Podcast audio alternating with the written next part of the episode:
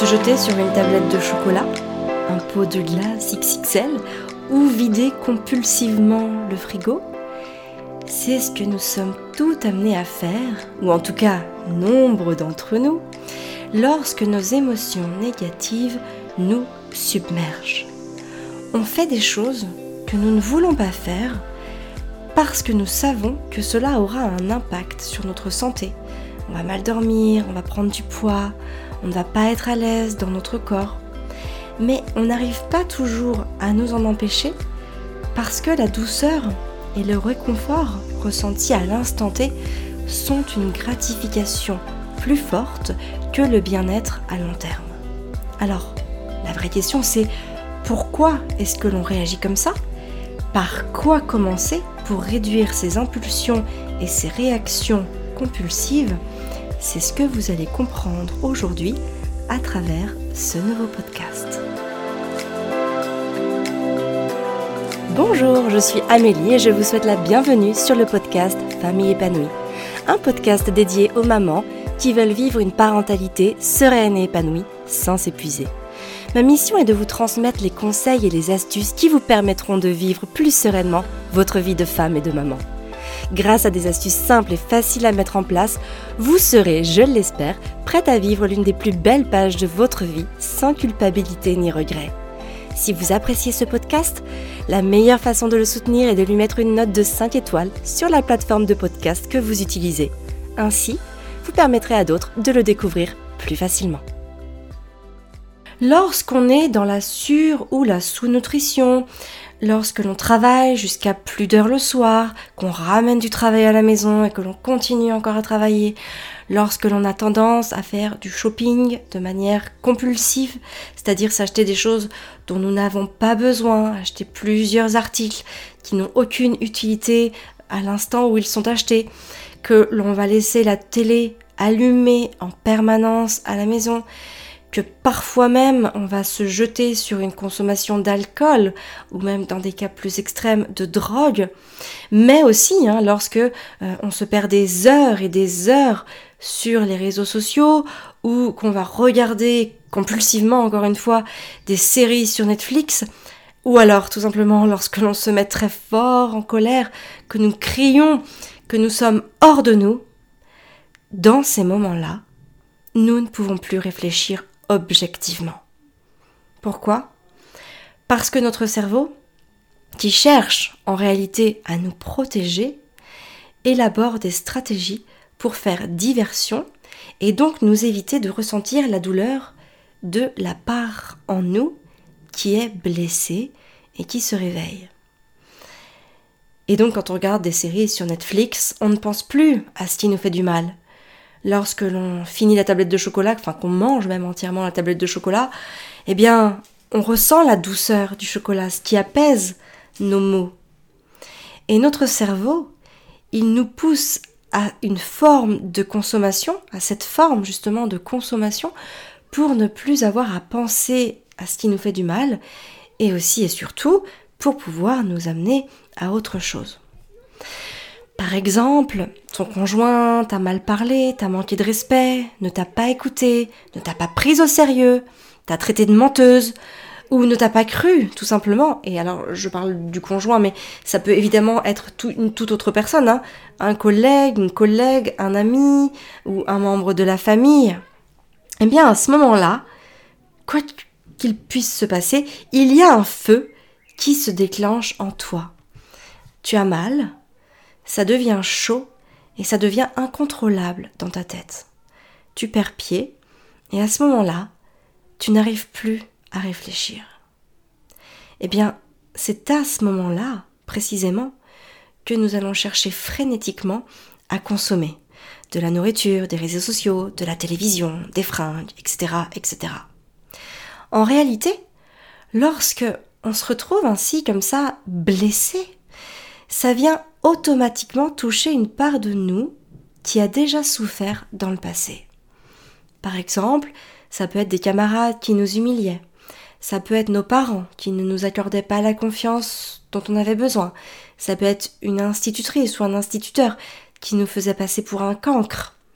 Et dans ces moments-là, la petite fille blessée en nous réentend les tu es nul, tu es moche, tu es grosse, tu es maigre, tu dis n'importe quoi, tu n'y arriveras jamais, arrête de mentir, etc., etc. Lorsque cette blessure, elle a été créée, la petite fille en nous, elle était seule pour accueillir cette émotion qui n'était pas faite pour elle. Parce que cette petite fille, elle était juste faite pour donner et recevoir de l'amour et être aidée lorsqu'elle était dans une situation qu'elle ne comprenait pas. Mais elle était seule. Alors, pour assurer la survie de tout le reste du système, de notre système, notre cerveau a fait ce qu'il a pu. Il a mis de côté cette part de petite fille blessée, hein, il l'a coupée du reste du système, il l'a complètement dissociée, il l'a enfouie sous la terre, l'a cachée dans une grotte, l'a bâillonnée, peu importe, il a cherché à la faire taire, à la rendre invisible, et en tout cas, quoi qu'il arrive, à l'isoler du reste du système. Mais le vrai problème, c'est que cela n'est pas aussi simple que ça. Et c'est à ce moment-là que notre cerveau, pour se protéger, hein, crée une petite voix à l'intérieur de nous censée protéger notre part blessée. Cette petite voix, elle va tout faire pour que plus jamais on ne dise de nous tu es nul, tu es moche, tu es grosse, tu es maigre, tu es une menteuse, tu ne sais pas faire, etc. etc. Et pour parvenir à ça, elle va nous mettre la barre haute, très haute, trop haute. Et donc, c'est normal que nous ne puissions pas arriver à notre objectif. Nous sommes câblés pour y manquer. Parce que l'objectif est justement trop haut. Et à cet instant, la petite fille blessée en nous, eh bien, elle est réveillée. Et finalement, en ne réussissant, en ne réussissant pas à, à aller vers l'objectif, à parvenir à atteindre l'objectif, dans ces moments-là, nous réveillons notre part blessée et surtout, nous donnons raison à ceux qui l'ont blessé à l'époque. Parce que oui, en effet, objectivement parlant, nous nous jugeons incapables de nous mener à l'objectif avec succès. Par exemple, ça va être le job de nos rêves nous est passé sous le nez. Le taux de crédit négocié que, enfin, que l'on a négocié est mauvais. Le fond de ma pensée n'a pas pu être exprimé objectivement. Je n'ai pas pu garder mon calme lorsque mon enfant a crié et j'ai crié sur lui. Ou euh, j'ai encore choisi les frites en accompagnement à midi au lieu des haricots verts. Et à ce moment-là, une violente émotion négative nous envahit. Et c'est à ce moment-là donc précisément qu'un sauveteur intérieur vient à notre secours en nous poussant à manger, à nous perdre sur les réseaux sociaux ou à passer nos soirées devant la télévision ou devant des séries euh, auxquelles on n'apporte même pas réellement d'intérêt. Et il faut savoir que ce sauveteur, eh ben, s'il fait ça, c'est pour nous faire oublier notre douleur, pour nous aider à nous apaiser et nous aider à nous sentir mieux.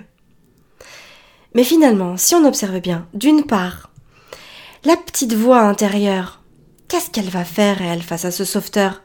Eh bien, elle va devenir de plus en plus dure pour nous éviter à tout prix de réveiller la petite fille blessée en nous.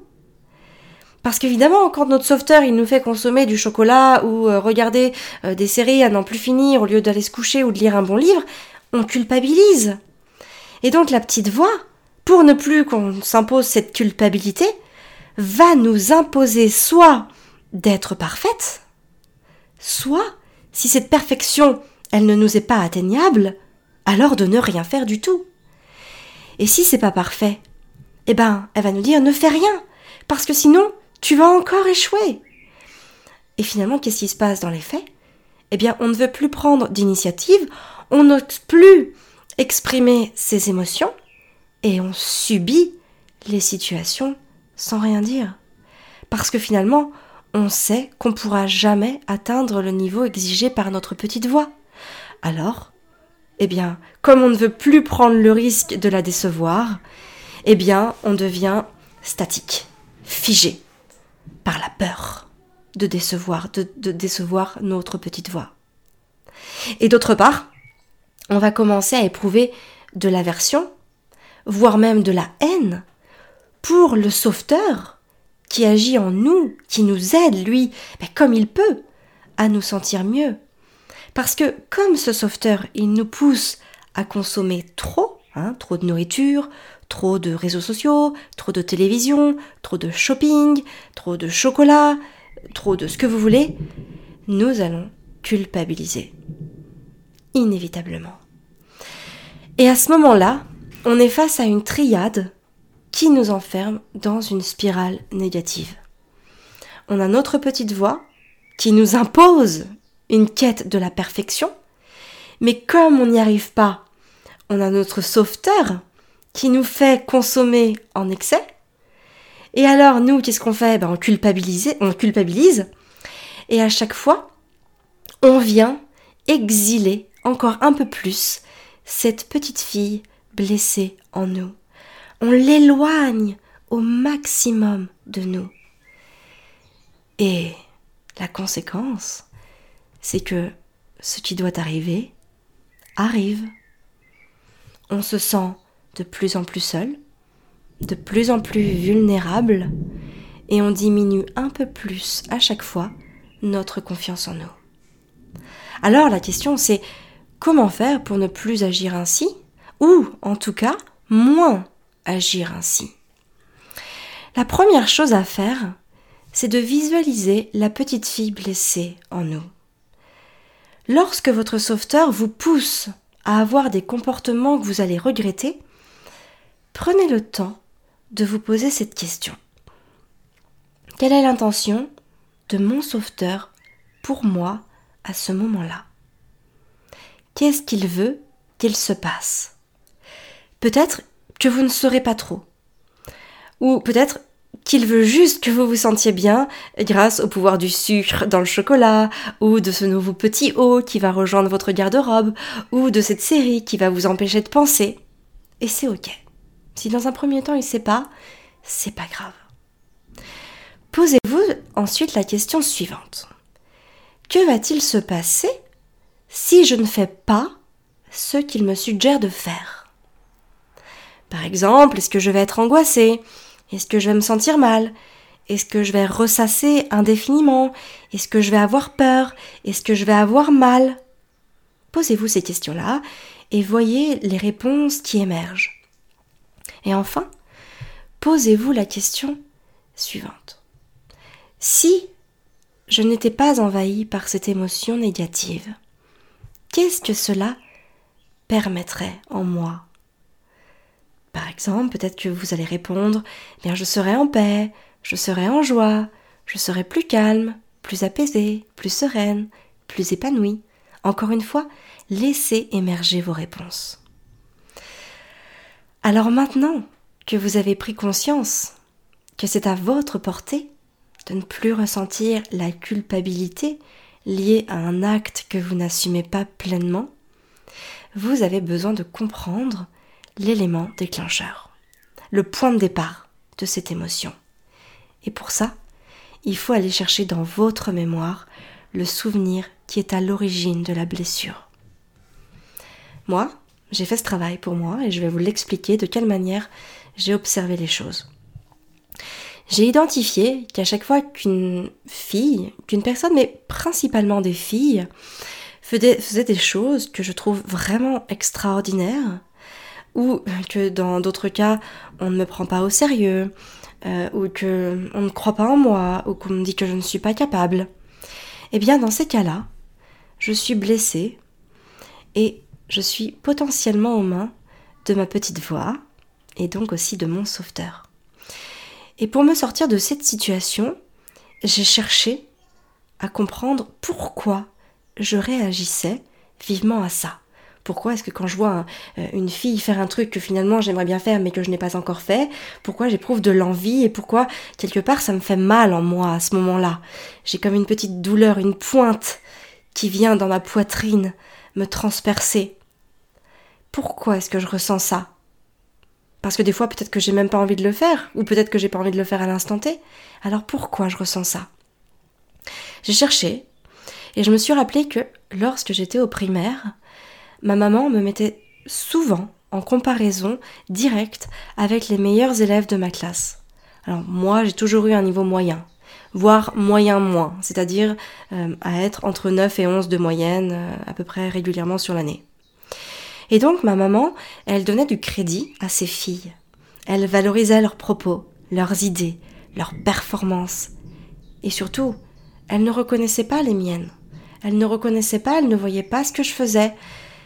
Et peut-être même aussi voir, elle les diminuait. Et cette petite fille, de 8 ans, 9 ans, a été blessée par le manque de crédibilité qu'on lui accordait. Elle trouvait cela injuste de la juger uniquement sur des notes, alors qu'elle avait en elle un potentiel créatif à exprimer. Et du coup, cette petite fille, elle s'est tue. Au collège, puis au lycée, il y une vocation qui est née en moi, qui était de devenir comédienne. Mais à cause de la petite fille blessée en moi, qui vivait aux prises d'une petite voix, qui lui dictait fais les choses à la perfection ou ne les fais pas, eh bien je me suis auto-sabotée.